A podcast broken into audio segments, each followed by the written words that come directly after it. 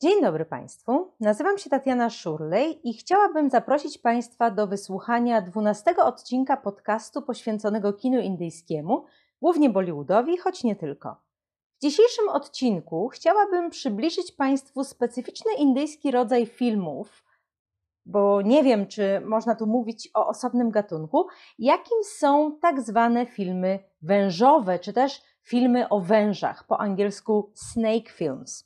Podobnie jak produkcje, o których mówiłam ostatnio, filmy wężowe należą do dzieł raczej pośredniego rodzaju, ale są przy tym na tyle specyficzne i interesujące, że warto powiedzieć sobie o nich coś więcej. Chciałabym się skoncentrować zwłaszcza na dwóch filmach w języku hindi, które odniosły ogromny sukces. Jednym z nich jest film Nagin, film, który wczoraj, czyli 19 stycznia, obchodził 45. urodziny, a drugim Nagina, dzieło o 10 lat młodsze i też, jak wkrótce się Państwo przekonają, całkiem inne niż Nagin. Wspomnę też o kilku innych produkcjach, żeby mogli sobie Państwo wybrać film, który będą Państwo chcieli ewentualnie obejrzeć, ale przede wszystkim opowiem, na czym polega specyfika filmów wężowych, bo nie są to zwykłe horrory o atakujących ludzi gadach, jak można by błędnie założyć. Zapraszam.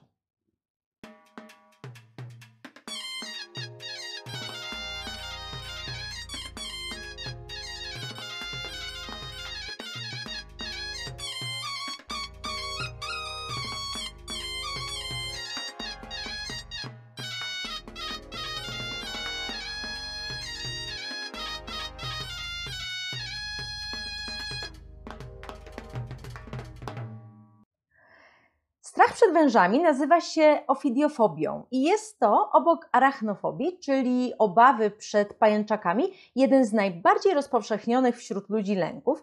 Nic więc dziwnego, że węże uważa się za zwierzęta przerażające, które w wielu kulturach reprezentują niebezpieczeństwo, zło i śmierć. Będąc niemalże uosobieniem zagrożenia ze strony natury, Węże często goszczą na ekranach, przedstawiane jako okrutne stworzenia, które zagrażają ludziom i to zarówno w swojej zwykłej formie, bo jako zwierzęta jadowite mogą rzeczywiście zabijać i to bardzo skutecznie, ale też często ukazuje się je jako efekt doświadczeń szalonych naukowców i eksperyment, który wymknął się spod kontroli. Taki sposób prezentacji węży na ekranie nie różni się zbytnio od portretowania innych zwierząt, które czasami stają się bohaterami horrorów, bądź to wykorzystujących ludzkie fobie na punkcie różnych gatunków, bądź je wzbudzających, prezentując całkiem nowe, przerażające oblicze niewinnego, jak się dotąd wydawało, zwierzęcia. Mimo jednak, że węże goszczą na ekranach wszystkich szerokości geograficznych, w zachodniej kulturze popularnej bardzo często łączy się je z Indiami. Jest to całkiem naturalne. Z jednej strony dlatego, że na subkontynencie rzeczywiście żyje mnóstwo bardzo niebezpiecznych węży, ale też ponieważ w Indiach wężom oddaje się cześć, a mitologia nadała im status półboskich istot.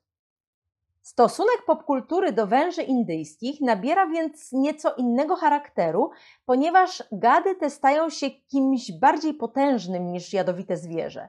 Mieszkańcy Indii ukazywani są więc bardzo często jako ludzie, którzy potrafią węże okiełznać, bądź też nimi kierować, a nawet stworzyć wężowego potwora, co widać na przykład w filmie Kobieta Wąż z 1966 roku, powstałym w słynnej wytwórni Hammer, o której wspominałam ostatnio. Skojarzenie węży z Indiami łączy się też y, z dość powszechnym wizerunkiem zaklinacza węży, który poprzez grę na flecie potrafi zmusić do uległości zwłaszcza niebezpieczne kobry. I przy okazji e, zaklinacza chciałabym wystąpić e, z prywatnym apelem do Państwa. Jeżeli będą Państwo w Indiach, proszę nie wspierać tego typu praktyk i nie robić zdjęć pseudozaklinaczom, jakich nie brakuje w turystycznych miejscach. To nie są żadni zaklinacze, e, tylko ludzie, którzy zarabiają na cierpieniu zwierząt. E, kobrom wykorzystywanym do tych celów e, wyrywa się zęby, żeby nie były niebezpieczne, a często wręcz zaszywa im się pyski, zostawiając jedynie mały otwór na wodę lub mleko. Więc nawet jeśli taka kobra ucieknie swojemu dręczycielowi, nie będzie w stanie przetrwać na wolności, a jej życie w niewoli to jest z kolei powolna i bolesna agonia. Wykorzystywanie węży do pokazów pseudozaklinaczy jest w Indiach prawnie zakazane, ale jak wiadomo, najłatwiej zarabia się na nieświadomych turystach łaknących egzotyki, więc proszę to mieć na uwadze, jeśli następnym razem zobaczą Państwo takiego zaklinacza, bo czasami po prostu nie zdajemy sobie sprawy z tego, że za interesującą sztuczką stoi ogromne cierpienie i też nie zawsze myślimy o cierpieniu w przypadku zwierząt, które nie wzbudzają naszej sympatii. Węże oczywiście są zwierzętami niebezpiecznymi, ale też bardzo płochliwymi, które naprawdę nie niepokojone absolutnie nie zagrażają człowiekowi. E, muszę Państwu powiedzieć, że przez ostatnie 4 lata mieszkałam w południowych Indiach, gdzie widziałam mnóstwo węży i za każdym razem, kiedy takiego węża spotykałam na drodze, on w popłochu przede mną uciekał i zupełnie nie miał ochoty mnie atakować. Problem pojawia się tylko wtedy, gdy na węża na przykład niechcący nadepniemy, wiadomo, albo wyciągniemy do czegoś rękę, nie widząc, że obok jest wąż, pracując na przykład w ogródku e, i wyrywając chwasty, albo szukając czegoś w szafie po tym, jak wąż nam wpełzł do domu. W innych przypadkach naprawdę nie ma się czego bać. Szczerze mówiąc, e, nie mogę też uwolnić się od e, myśli o tym, jakie krzywdy spotkały węże z naszych dzisiejszych filmów, bo oczywiście występują w nich prawdziwe gady, ale nie zapominajmy, że Nagin powstała, jak mówiłam, 45 lat temu, a Nagina ma lat 36. Są to więc dzieła z czasów, kiedy nikt za bardzo nie przejmował się jeszcze dobrostanem zwierząt, a przynajmniej nie tak jak teraz. Dzisiaj za to Indie prawie całkowicie zrezygnowały z wykorzystywania zwierząt w filmach, posiłkując się przede wszystkim techniką komputerową. Y, czy to na przykład w przypadku szczura z ubogiej dzielnicy pokazanego w filmie Hindi Medium, czy też w sytuacji, gdy film wymaga dłuższej obecności jakiegoś stworzenia, na przykład sokoła e, w filmie Tax of Hindustan, czyli Zbiry Hindustanu i tak dalej. Proszę zwrócić na to uwagę. Ten fakt jest zawsze odnotowywany w czołówce, że w filmie nie wykorzystano prawdziwych zwierząt i mnie się to bardzo podoba. Oczywiście są wyjątki, takie jak na przykład konie, ale dzikich zwierząt się już do filmów w Indiach nie zatrudnia. Dobrze, e, wróćmy do filmów, bo zboczyłam nieco z głównego wątku.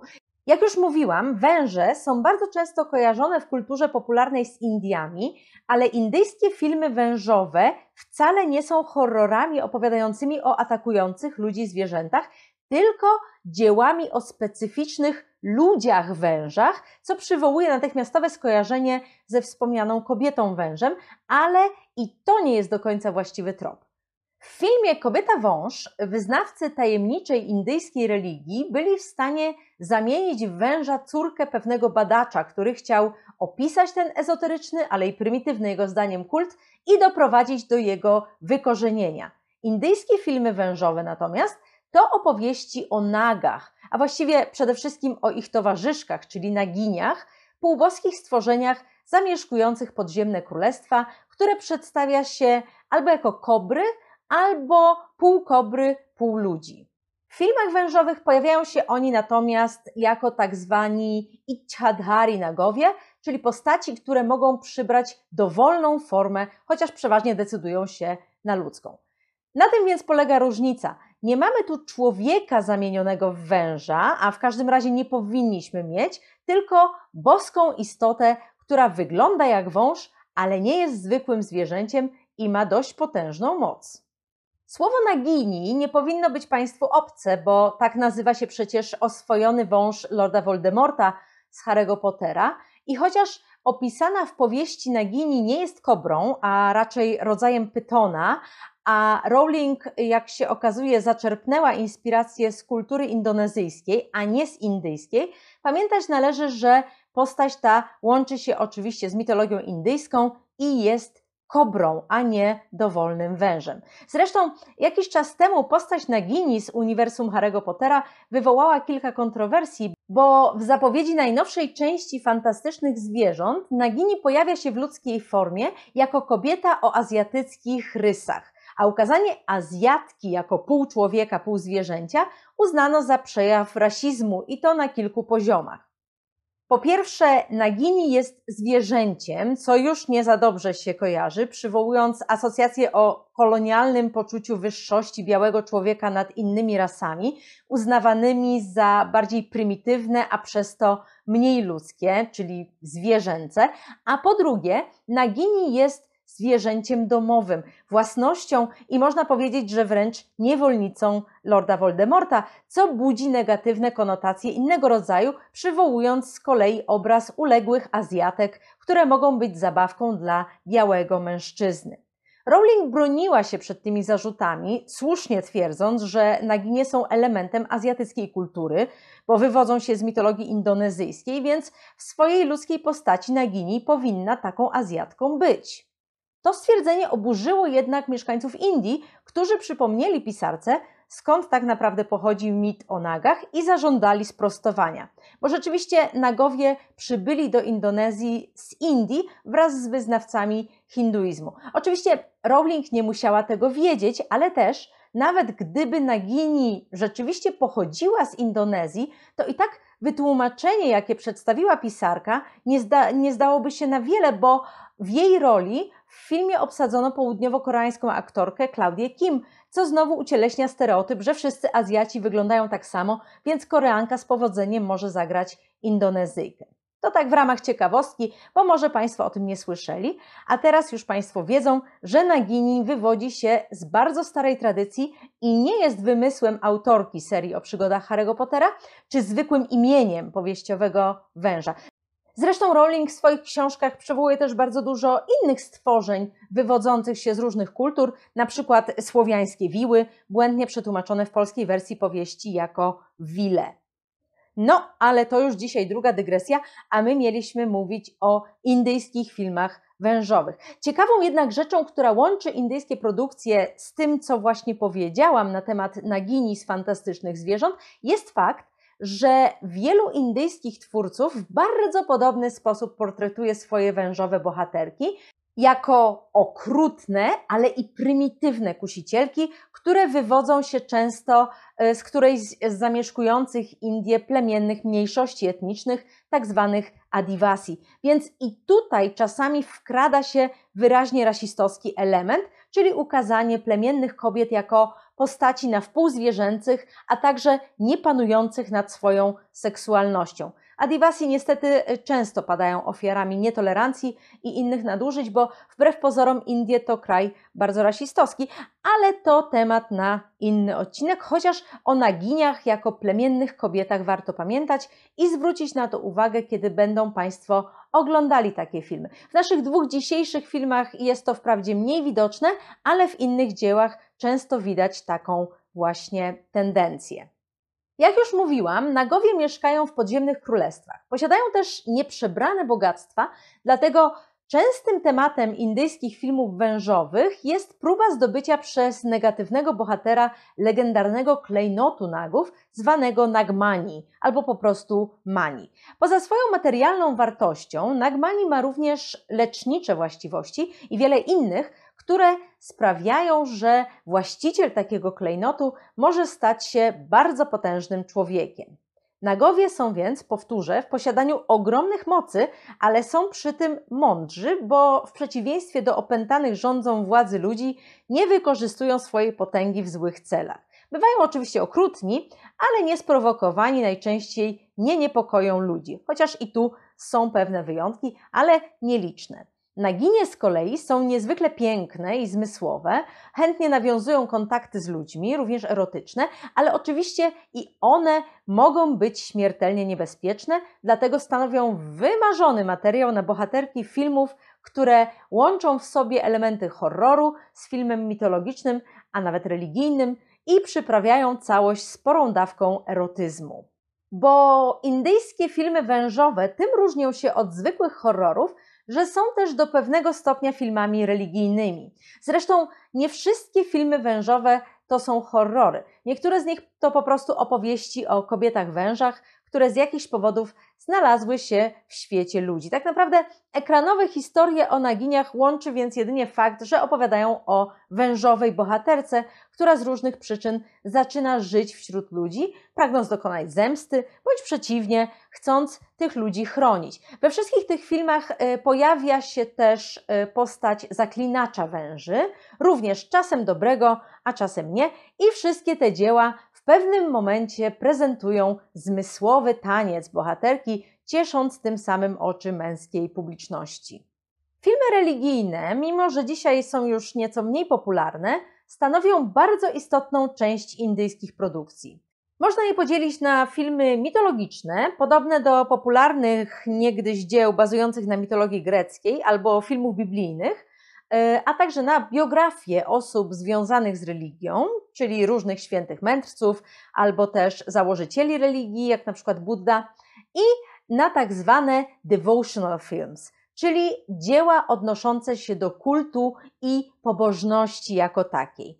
I teraz, jeśli przyjrzymy się temu podziałowi, to możemy stwierdzić, że filmy wężowe na pewno nie są typowymi filmami mitologicznymi, bo o ile przywołują mitologiczne postaci, jakimi są nagowie, nie przedstawiają żadnej z konkretnych mitologicznych opowieści o wężach. Czy to tych złych wężach, jak na przykład Takshaka albo Vritra, przedstawiany również e, jako smok, e, którego w walce pokonał Indra, czy też niebezpieczny Kalia, pokonany z kolei przez Krishnę. Zresztą e, film Dada Saheba Phalkego z 1919 roku pod tytułem Kalia Mardan, czyli Zabicie węża Kalii, jest jednym z pierwszych indyjskich filmów, jakie w ogóle powstały. Kalia Mardan jest dostępny na YouTubie, więc dołączę Państwu odpowiedni e, link. To jest film niemy, więc nie trzeba się martwić o napisy. A tych z Państwa, którzy słuchają mnie na Spotify, proszę o zerknięcie na YouTube.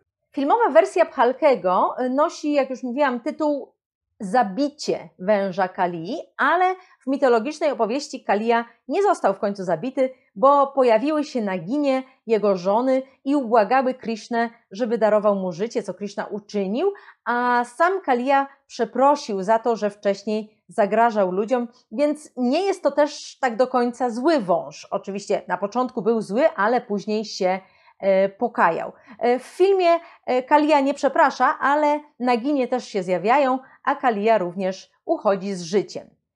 Oprócz jednak takich właśnie złych albo niejednoznacznych węży, w Indiach, w indyjskiej mitologii pojawiają się też węże dobre, takie jak na przykład Vasuki, który posiada słynny klejnot węży, czyli Nagmani, i Vasuki zdobi szyję siwy, można go tam zobaczyć. Wasuki pomagał też e, bogom w wydobyciu amrity, czyli napoju nieśmiertelności. Jest też na przykład e, wielogłowy Ananta Siesza, na którym spoczywa Bóg Wisznu, e, a nawet fakt, że i Buddzie towarzyszy wąż, wąż Mucialinda, który ochronił go swoim kapturem, świadczy o tym, że takie właśnie boskie kobry związane są niekoniecznie tylko z hinduizmem.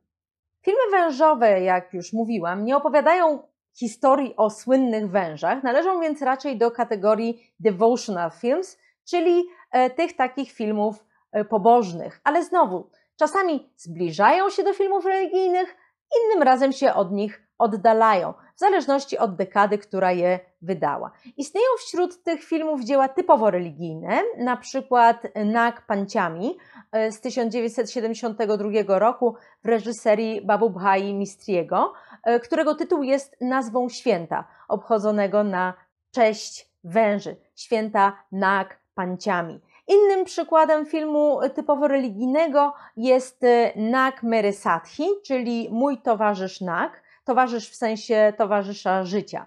Jest to film e, z roku 1973, e, który wyreżyserował Shantilal Soni. Inne dzieła natomiast e, czerpią na przykład więcej z horrorów, niektóre można uznać za filmy fantastyczne, a nawet czasami za slashery, chociaż jak już mówiłam ostatnio, zapowiadając kolejny odcinek, w filmach wężowych to nie psychopata z nożem atakuje grupę ludzi, ale oczywiście wąż. Bohaterami takich filmów, czyli tych zbliżających się do horroru, a właściwie bohaterkami, bo filmy wężowe to przede wszystkim, chociaż nie zawsze, opowieści o naginiach, są wężowe boginie, które mszczą się na ludziach za śmierć ukochanego, zwykle przez tych ludzi zabitego, świadomie lub przez przypadek i eliminują wszystkich bohaterów mniej lub bardziej odpowiedzialnych za śmierć swojego ukochanego Naga. I takim filmem jest Nagin z 1976 roku w reżyserii Rajkumara Koliego, filmem, który był wielkim kasowym sukcesem. W produkcji tej wystąpiło wiele gwiazd, takich jak Sunil Dutt, Feroz Khan, Jitendra, Vinod Mehra, Kabil Bedi, e, Sanjay Khan, Rina Roy i Rekha, a muzykę skomponowało duo Lakshmikant i Piarelal, którzy, jak mam nadzieję Państwo pamiętają, skomponowali innymi muzykę do filmu Bobby. Nagin opowiada o pewnej nagini, w tej roli wystąpiła Rina Roy, która postanawia zemścić się za zabicie ukochanego. Pewnego dnia zajmujący się zawodowo religiami młody profesor Vijay, w rolę którego wcielił się Sunil Dutt, ratuje w lesie tajemniczego młodzieńca przed atakiem drapieżnych ptaków. Młodzieńcem tym okazuje się Ichadhari Nag, czyli wąż potrafiący przybrać ludzką postać i tego Naga y, zagrał w filmie Jitendra. Zafascynowany profesor śledzi Naga i widzi jego spotkanie z ukochaną i ich zmysłowy taniec. Profesor zawsze wierzył, że tacy nagowie istnieją naprawdę, ale kiedy opowiada o spotkaniu swoim kolegom, oni, jak łatwo się można domyślić, wyśmiewają go. Dlatego profesor zaprasza ich wszystkich na wyprawę do lasu, żeby przekonali się na własne oczy o istnieniu tego ciekawego zjawiska. Mężczyźni wyruszają i ponownie mają szczęście, bo natykają się na parę nagów. Niestety, w przeciwieństwie do Widziaja, jego przyjaciele reagują na ten widok obrzydzeniem, jak na coś wynaturzonego, co należy wyeliminować, i jeden z nich strzela do pary, zabijając naga. Profesor ostrzega towarzyszy, że w oczach umierającego naga zapisuje się obraz tych, którzy go uśmiercili, a naginie są bardzo mściwe, więc jego partnerka nie spocznie, dopóki nie pomści ukochanego, ale koledzy znowu nie traktują groźby poważnie, uważając, że nawet jeśli ktoś jest w niebezpieczeństwie, to jedynie ten z przyjaciół, który strzelał. Niestety mylą się. Nagini bowiem postanawia zabić całą grupę mężczyzn, którzy byli w lesie, eliminując ich jednego po drugim. Wreszcie pozostaje już tylko Widziaj, ale on jako jedyny uchodzi z życiem, co można tłumaczyć na kilka sposobów. Widziaj, którego imię oznacza zresztą zwycięstwo, na pewno ponosi winę za śmierć Naga, bo to on sprowadził przyjaciół do lasu i doprowadził do tragedii, chociaż nie miał takiego zamiaru. Ale też wcześniej, jak już mówiłam, Widziaj ocalił Naga przed atakiem ptaków. A poza tym, kiedy wreszcie Nagini rzuca się na Widziaja, naraża też na niebezpieczeństwo niewinne dziecko. Córkę zmarłego przyjaciela bohatera, którą Widziaj wychowuje po jego śmierci, co być może również sprawia, że zamiar Nagini się nie powodzi i spotyka ją za to kara. Nagini umiera, a Widziaj uchodzi z życiem.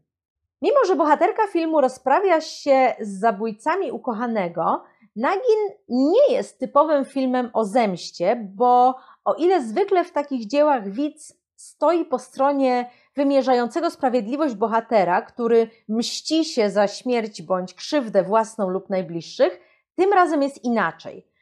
Dzieje się tak prawdopodobnie dlatego, że tytułowa bohaterka filmu nie jest tak naprawdę człowiekiem, więc też nie działa do końca w zgodzie z obowiązującymi w świecie ludzi normami, sprawiając wrażenie, że mogłaby tak naprawdę zagrozić każdemu. Tak się zresztą dzieje, kiedy Nagini atakuje dziecko. To dlatego więc widz bardziej obawia się o życie kolejnych bohaterów niż kibicuje samej Nagini, mimo że w filmie powraca pełna bólu piosenka śpiewana przez wężową bohaterkę, w której Nagini ukazana została w bardzo, można powiedzieć, ludzki sposób, jako istota niezwykle cierpiąca po stracie ukochanego, na którego tak długo czekała, bo niełatwo jej było spotkać drugiego Ichadhari Naga, czyli takiego naga, który potrafi przybierać ludzką formę. We wstępie filmu przywołana zostaje opowieść o pokonaniu okrutnego węża Kalii przez Krishnę, co wyraźnie sugeruje, że twórcy skupiają się jednak na groźnym aspekcie wężowych bogów, którzy muszą zostać ukarani za to, że wkroczyli do świata ludzi. Podobnie jak Kalia, również filmowa Nagini w finale opowieści przyznaje, że postępowała zbyt okrutnie i dopiero wtedy widz zaczyna odczuwać dla niej współczucie. Interesującym aspektem tego filmu jest jednak przede wszystkim bardzo pomysłowe wykorzystanie faktu, że Nagini potrafi przyjmować każdą postać, chociaż jak się okazuje, preferuje postaci kobiece. Każdy z sześciu bohaterów filmu ma y, żonę lub dziewczynę, a próbująca podejść kolejnych mężczyzn Nagini bardzo często przybiera formę partnerki swojej ofiary, nierzadko zachowując się przy okazji zmysłowo i prawie wyzywająco. Widać to zwłaszcza w przypadku partnerki Widziaja, Sunity, w rolę której wcieliła się piękna i uwodzicielska Rekha. Jak już wspominałam w odcinku poświęconym filmowi Umrao Dzian, Rekha uchodziła za skandalistkę, nienasyconą zdobywczynię męskich serc i zagrożenie dla wszystkich kobiet. Nic zatem dziwnego, że w jej przypadku twórcy filmu pozwolili sobie na prawdziwe wyuzdanie, a taniec sunity na Gini jest momentami popisem tak złego smaku, że staje się bardziej komiczny niż podniecający. Taniec taki w wykonaniu Nagini, która przybrała postać innej kobiety, można uznać zresztą za swoistą dream sequence, ponieważ skromna i cnotliwa bohaterka przemienia się w nim nagle zmysłowego wampa. Wspominałam o dream sequence w odcinku poświęconym filmowi Czasem słońce, czasem deszcz i co prawda w przypadku nagin nie mamy oczywiście do czynienia ze snem czy marzeniami, ale zmysłowy taniec sunity nie przynosi jej żadnej ujmy, bo to nie jest ona, tylko to jest nagini, która po prostu wygląda jak sunita. Co więcej, o tym, że to nie jest sunita, wiedzą nie tylko widzowie, ale i sam widziaj, który na krótko przed rozpoczęciem piosenki i tego erotycznego tańca odkrywa przez przypadek prawdę, patrząc w lustro.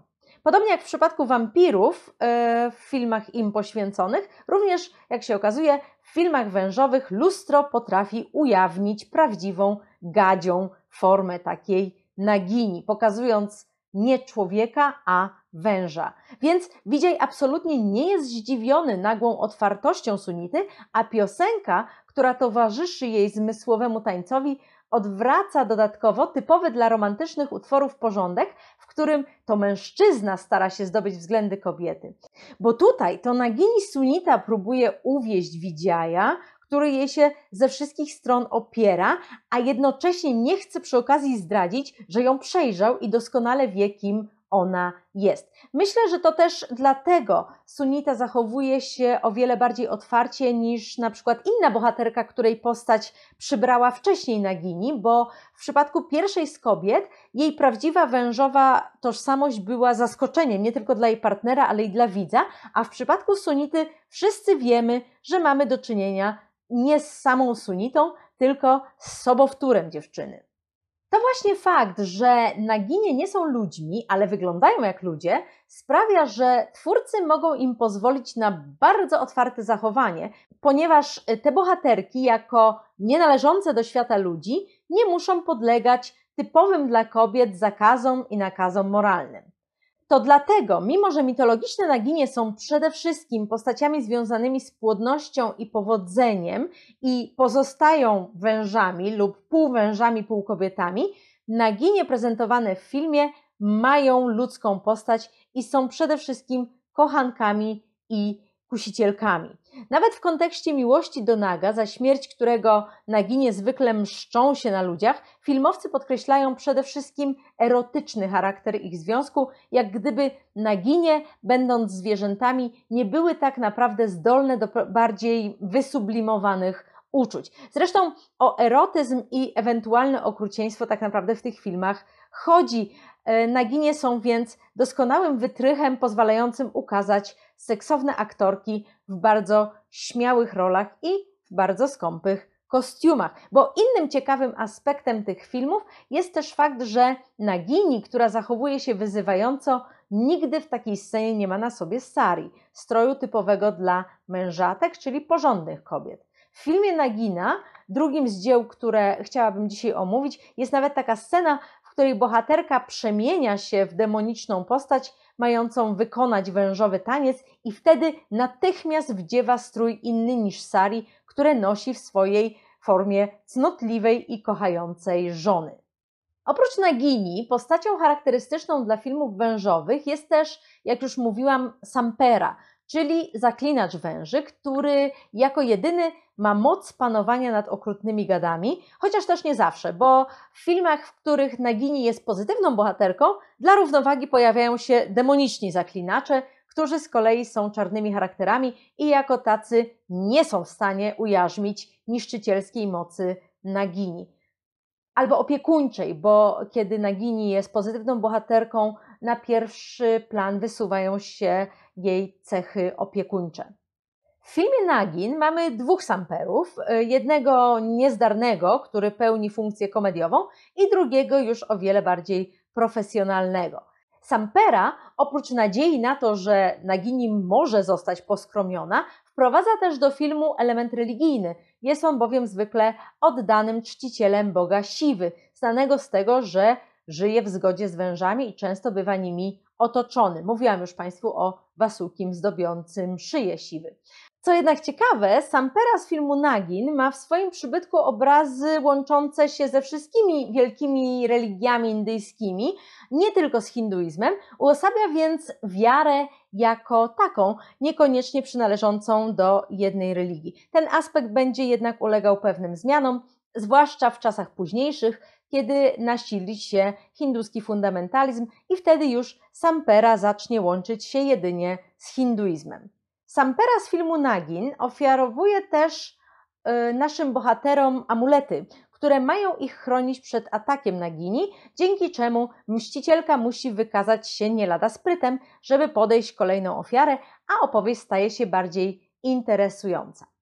Mimo, że z dzisiejszego punktu widzenia Nagin jest filmem bardziej zabawnym niż przerażającym, a liczne komediowe elementy raczej irytują niż śmieszą, film ten, jak mówiłam, był ogromnym hitem, stając się niejako wzorem dla kolejnych dzieł, które odtąd miały powtarzać pewne wątki, takie jak zemsta za śmierć ukochanego, obecność zaklinacza, czy mocno zarysowane elementy erotyczne. Jak już też mówiłam, filmowe węże to przeważnie kobiety, co łączy się z tendencją do ich erotyzacji i o ile wąż jako taki jest zwykle uważany za symbol faliczny związany z mężczyzną, filmy wężowe wykorzystują jego powiązanie z drapieżną kobiecością, co widoczne jest zwłaszcza w filmie Hiss, czyli Syk y, z 2010 roku w reżyserii Jennifer Lynch, którym wężowa bogini połyka na przykład w całości jedną ze swoich ofiar.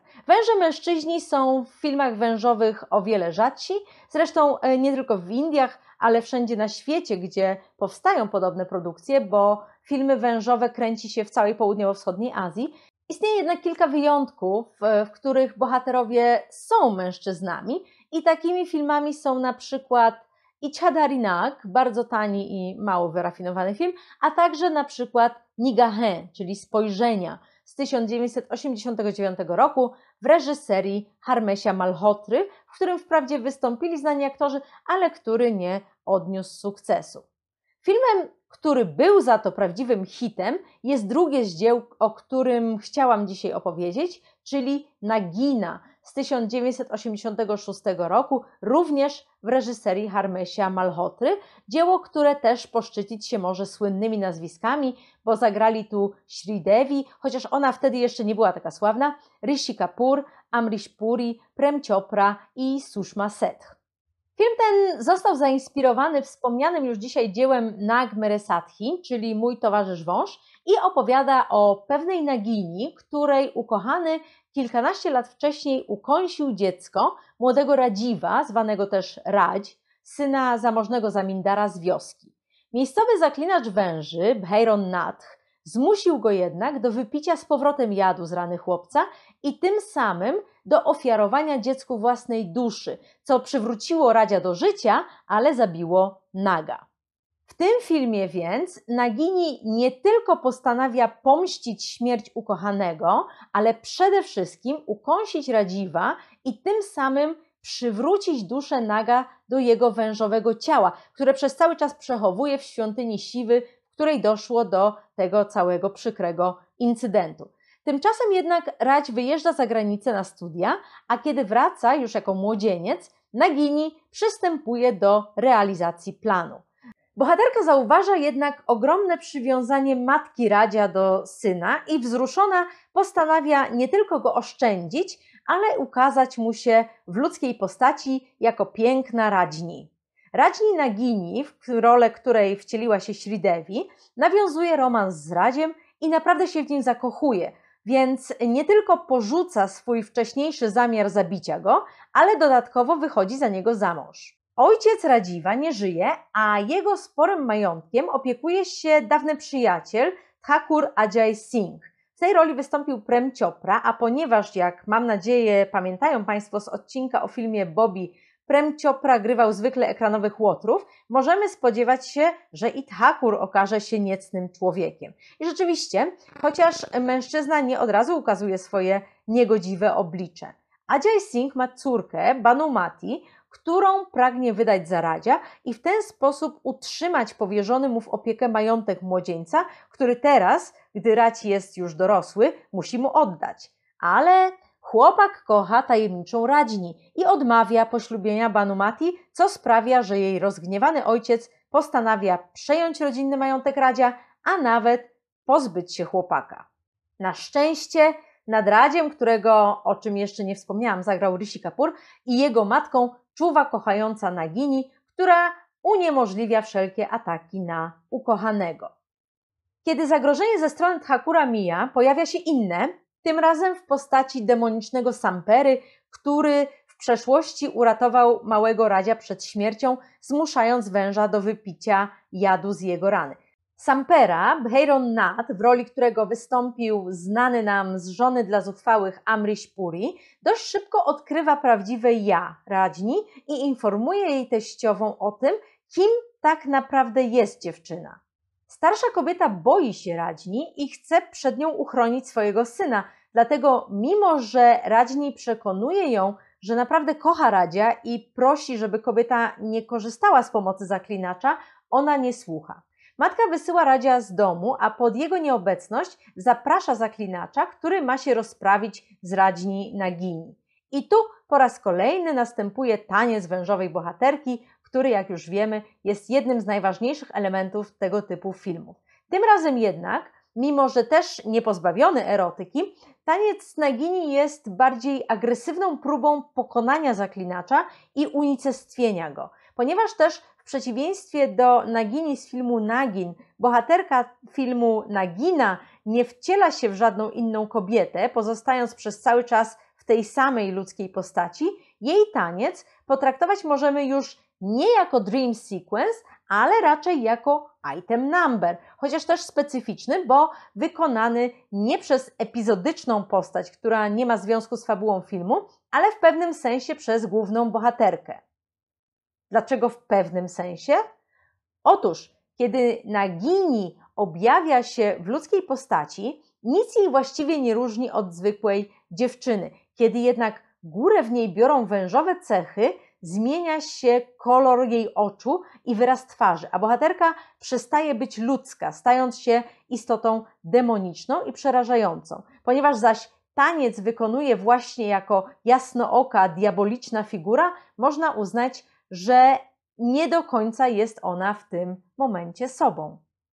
W przeciwieństwie też do bohaterki filmu Nagin, która przybyła do świata ludzi tylko po to, żeby dokonać zemsty, druga z naszych wężowych bohaterek, Radźni z filmu Nagina, jest już, jak widać, inną postacią, osobą, która pragnie stać się częścią świata ludzi. Oczywiście pamiętać należy również o tym, że jej wybranek ma w sobie nieco z dawnego ukochanego, bo Nag został zmuszony do ofiarowania swojej duszy Radziwowi, więc Nagini Radźni tylko do pewnego stopnia kocha człowieka. W finale filmu jednak Nagini rzeczywiście staje się człowiekiem, co jest swoistym odwróceniem sytuacji z filmu Kobieta Wąż, w którym, jak mówiłam, to zwykła dziewczyna zostaje przemieniona w węża.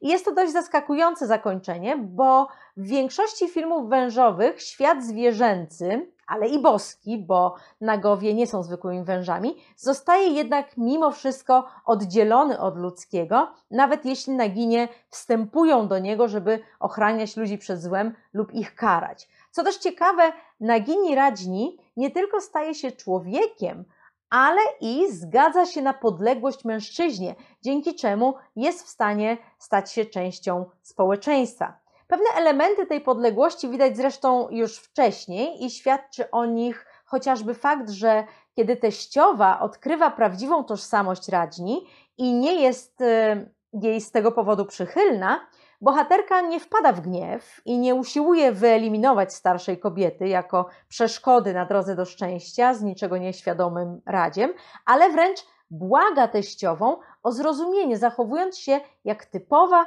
uległa synowa.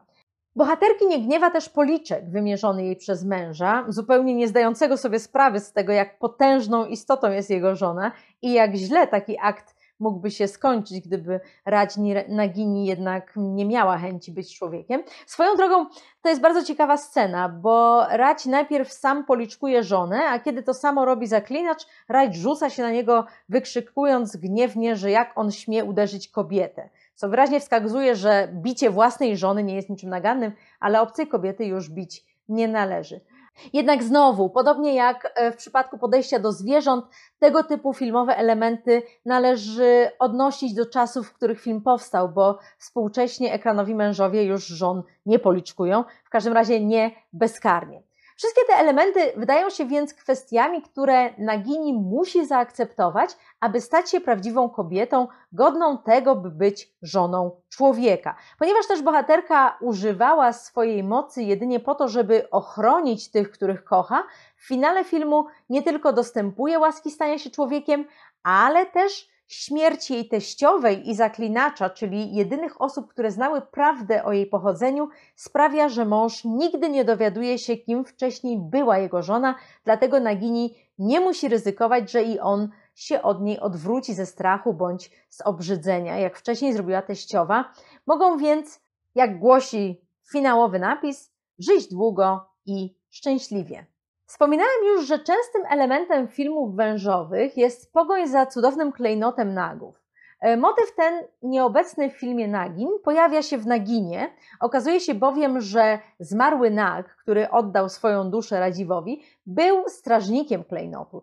Dlatego, mimo że sama Nagini nie jest już zainteresowana ożywianiem swojego zmarłego partnera, bo w międzyczasie zakochała się e, w Radziu, pragnie tego dokonać Sampera i to on tak naprawdę okazuje się czyhać na życie Radziwa.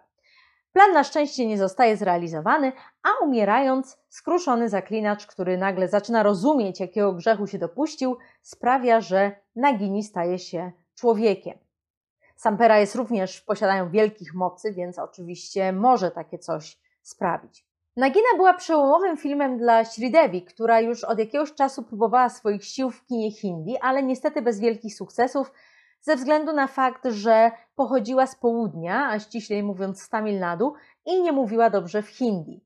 Na szczęście specyficzna rola, jaką Sridevi zagrała w filmie Nagina, sprawiła, że publiczność była jej w stanie wybaczyć obcy akcent, bo w końcu Nagini nie musi mówić bezbłędnie, a nawet przeciwnie, akcent ten przydał jej postaci egzotyki i co za tym idzie autentyczności, bo i sama Nagini jest przecież istotą z innego świata, która wkracza do tego, jaki widzowie obserwują w filmie. Jak już też mówiłam, o ile wyzywający taniec wykonany przez Rekhe w filmie Nagin jest ze względu na swoją przesadność nieco śmieszny, słynna piosenka Me teri duszman duszman tumera, czyli Jam twoim wrogiem, tyś wrogiem moim, w której Nagini grana przez Sridevi usiłuje uwolnić się spod mocy zaklinacza, jest naprawdę znakomitym popisem. Sridevi zresztą, jak większość południowoindyjskich aktorek, była bardzo utalentowaną tancerką, a w tym filmie miała okazję w końcu w pełni to pokazać.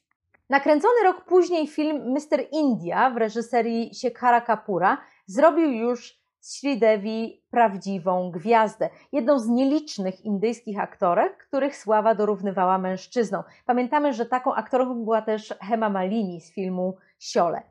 Doszło nawet do tego, że Sridevi zatrudniana była jako jedyna gwiazda w filmie i jej obecność całkowicie wystarczała, żeby ściągnąć do kin tłumy fanów, co dotychczas było rzeczą niespotykaną. W 1989 roku powstał sequel filmu Nagina, wspomniany już przeze mnie dzisiaj film Nigahen, czyli Spojrzenia, w reżyserii tego samego reżysera, czyli Harmesia Malhotry, ale niestety tym razem film nie odniósł sukcesu. Nigahe rozwija zwłaszcza zapowiedziany niejako w poprzednim dziele motyw cudownego klejnotu nagów, który zdobyć pragnie kolejny opętany rządzą władzy, ale i zemsty za śmierć Sampery Bhairona Natha zaklinacz. Bohaterką filmu zaś jest córka Radziwa i Radźni, którzy zginęli w wypadku samochodowym, a więc jednak nie żyli długo i szczęśliwie. Poza tym Nigahe to jeden z nielicznych filmów, w którym, jak już mówiłam, mamy do czynienia z wężem mężczyzną. I co dodatkowo ciekawe, jest to człowiek przemieniony w węża, co bardzo mocno odbiega od konwencji filmów wężowych, tych indyjskich, i być może dlatego film ten się publiczności nie spodobał. Warto też wspomnieć o filmie Siesznag, E, z 1990 roku e, w reżyserii e, K.R. Rediego, w którym wystąpiła z kolei Rekha. Niestety premiera tego filmu zbiegła się z samobójczą śmiercią męża Rekhy, który powiesił się i to na dodatek na szalu swojej żony. Ponieważ, jak już Państwu wspominałam, Rekha cieszyła się dość specyficzną opinią w branży, obwiniano ją o śmierć męża, a oliwy do ognia dolała właśnie jej rola w filmie Siesznak.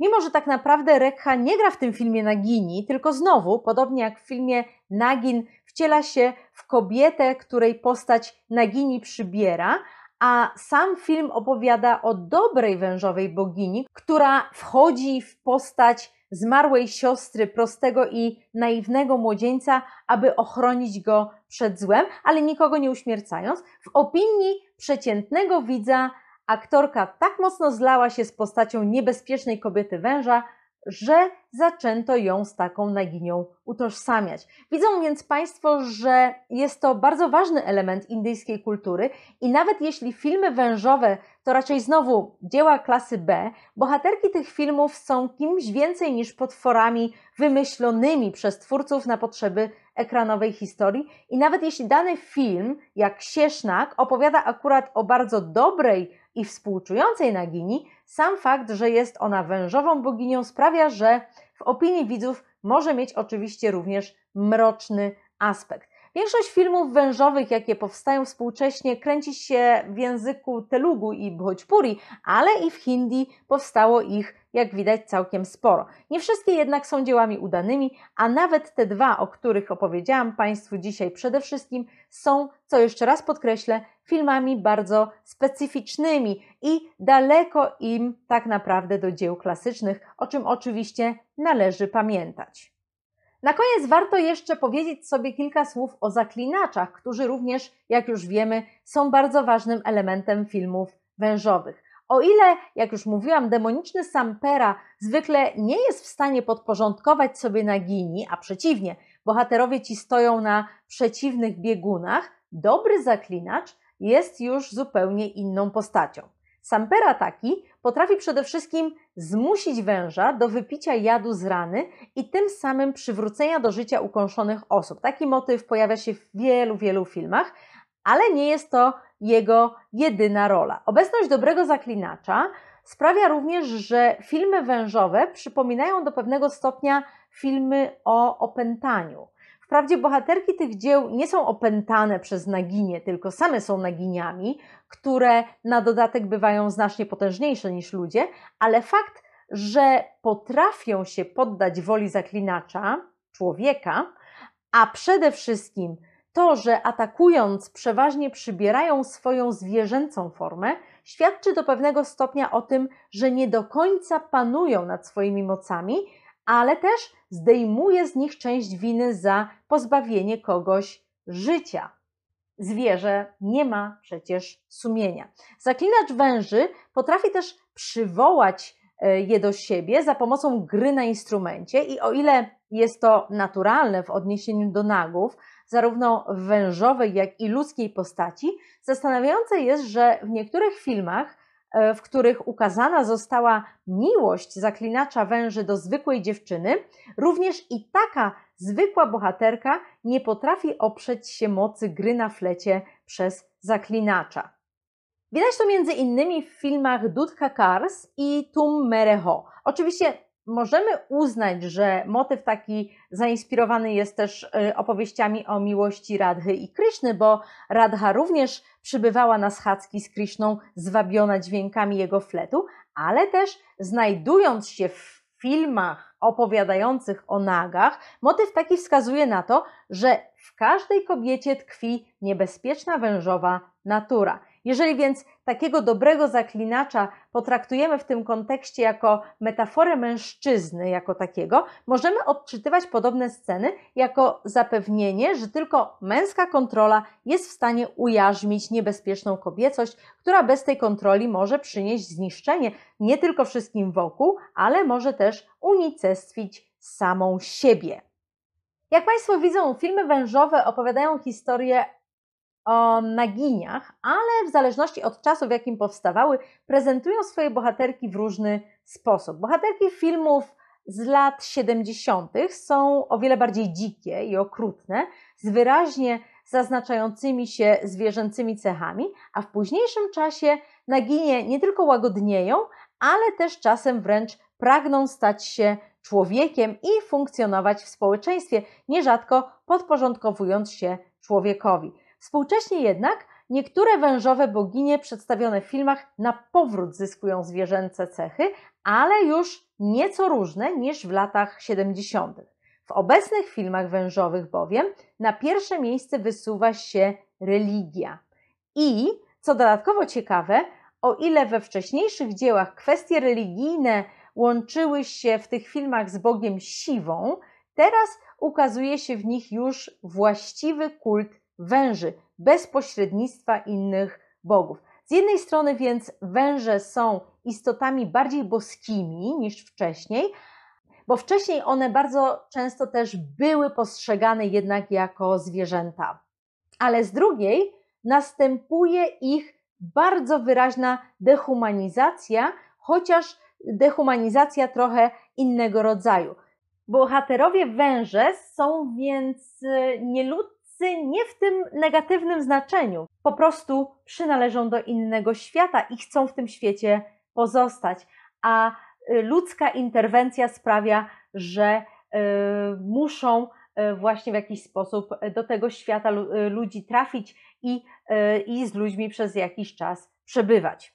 Nawet zaklinacz węży zmienia się tutaj w żyjącego w zgodzie z naturą człowieka, który nie wtrąca się w sprawy zwierząt i w nie nie ingeruje. Oczywiście i wcześniej zaklinacz, jak mówiłam, nie zawsze miał władzę nad naginiami, ale różnica między współczesnym samperem a wcześniejszymi polega na tym, że w filmach nowszych człowiek ten świadomie rezygnuje z wywierania wpływu na węże, dlatego tu nawet nie dochodzi do jakiejkolwiek próby sił, w której sam Pera mógłby okazać się y, mniej potężny niż Nagini. Podejście takie widać na przykład w filmie Zakmi Nagin, który z jednej strony nawiązuje do klasycznej Nagin z roku 1976, ale z drugiej bardzo silnie podkreśla boskie pochodzenie Nagów. W przeciwieństwie do filmu Nagin, ukochany bohaterki tego dzieła zostaje zabity przez przypadek, e, a nie w celu wyeliminowania dziwacznego fenomenu, którego obserwujący nie byli w stanie zrozumieć. Zresztą on zostaje e, zabity w swojej e, wężowej postaci, a jednak zabicie naga w filmie Zakminagin ukazane zostaje przede wszystkim jako gwałt na naturze i to dlatego musi zostać surowo ukarane. Oczywiście ukarane przez Nagini, która się mści. Ponieważ też naginie stają się coraz bardziej zwierzęce, zmienia się też ich kobiecy wizerunek i mimo ich skąpego odzienia i zmysłowego tańca przestają one wzbudzać pożądanie, bo bardzo wyraźnie podkreśla się ich nieludzki charakter. Widać to zwłaszcza we wspomnianym już dzisiaj filmie His, w którym uroda bohaterki jest bardzo wyraźnie skontrastowana z niezwykle naturalistycznymi scenami jej przemiany w węża, które sprawiają, że nie da się oddzielić jej ludzkiej postaci od postaci zwierzęcej. Wrażenie to podkreśla dodatkowo e, fakt, że bohaterka filmu pozostaje niema. E, nie jest więc w stanie komunikować się z ludźmi i na przykład wyjaśnić im swoich motywów. Filmy wężowe są więc, jak widać, bardzo interesującym i złożonym zjawiskiem, dlatego mimo, że nie są to dzieła oczywiście najwyższych lotów, myślę, że warto się zapoznać przynajmniej z jednym z nich. Obydwa filmy, i Nagin, i Nagina, są dostępne na YouTubie, ale ponieważ Nagin jest wersją bez napisów, załączę Państwu link do Naginy. E, Nagina ma napisy, ale oczywiście napisy angielskie. Nagowie i Naginie są też bohaterami licznych powieści, po które również mogą Państwo sięgnąć, jeśli czytają Państwo po angielsku, bo żadna z tych książek nie została jeszcze przetłumaczona na język polski. Uprzedzam jednak, że są to dzieła popularne, a nie wielka literatura. Niektóre z nich jednak, jak e, na przykład seria autorstwa Amisha Tripathiego, e, której jedna część nosi tytuł The Secret of the Nagas, stały się w Indiach niezwykle popularne. Jeśli zaś chodzi o kolejny odcinek, to na jakiś czas odejdziemy od filmów będących niższą rozrywką i powrócimy do omawiania uznanych klasycznych dzieł. 5 lutego w odcinku 13 chciałabym więc opowiedzieć Państwu o filmie Pakiza, który podobnie jak Mugle Azam powstawał przez wiele, wiele lat, a 4 lutego obchodził będzie swoje 49 urodziny. Na 20 lutego z kolei szykuje prawdziwą perełkę, film obecny na wszystkich możliwych listach największych dzieł, jakie kiedykolwiek nakręcono w Indiach, ale mimo wszystko mam nadzieję, że dzisiejszy odcinek i poprzedni były ciekawą odskocznią od dzieł wielkich i klasycznych, bo nie tylko takimi filmami człowiek żyje. I czasami trzeba sobie obejrzeć też y, śmieszny horror braci Ramsey albo film wężowy. Do czego, jak już mówiłam, bardzo, bardzo Państwa zachęcam. Dzisiaj już się z Państwem żegnam i bardzo dziękuję za uwagę. Dziękuję też za subskrypcję, których mam już prawie 100. Nie spodziewałam się takiego zainteresowania, naprawdę, i jestem Państwu za nie bardzo wdzięczna. Dziękuję i do usłyszenia.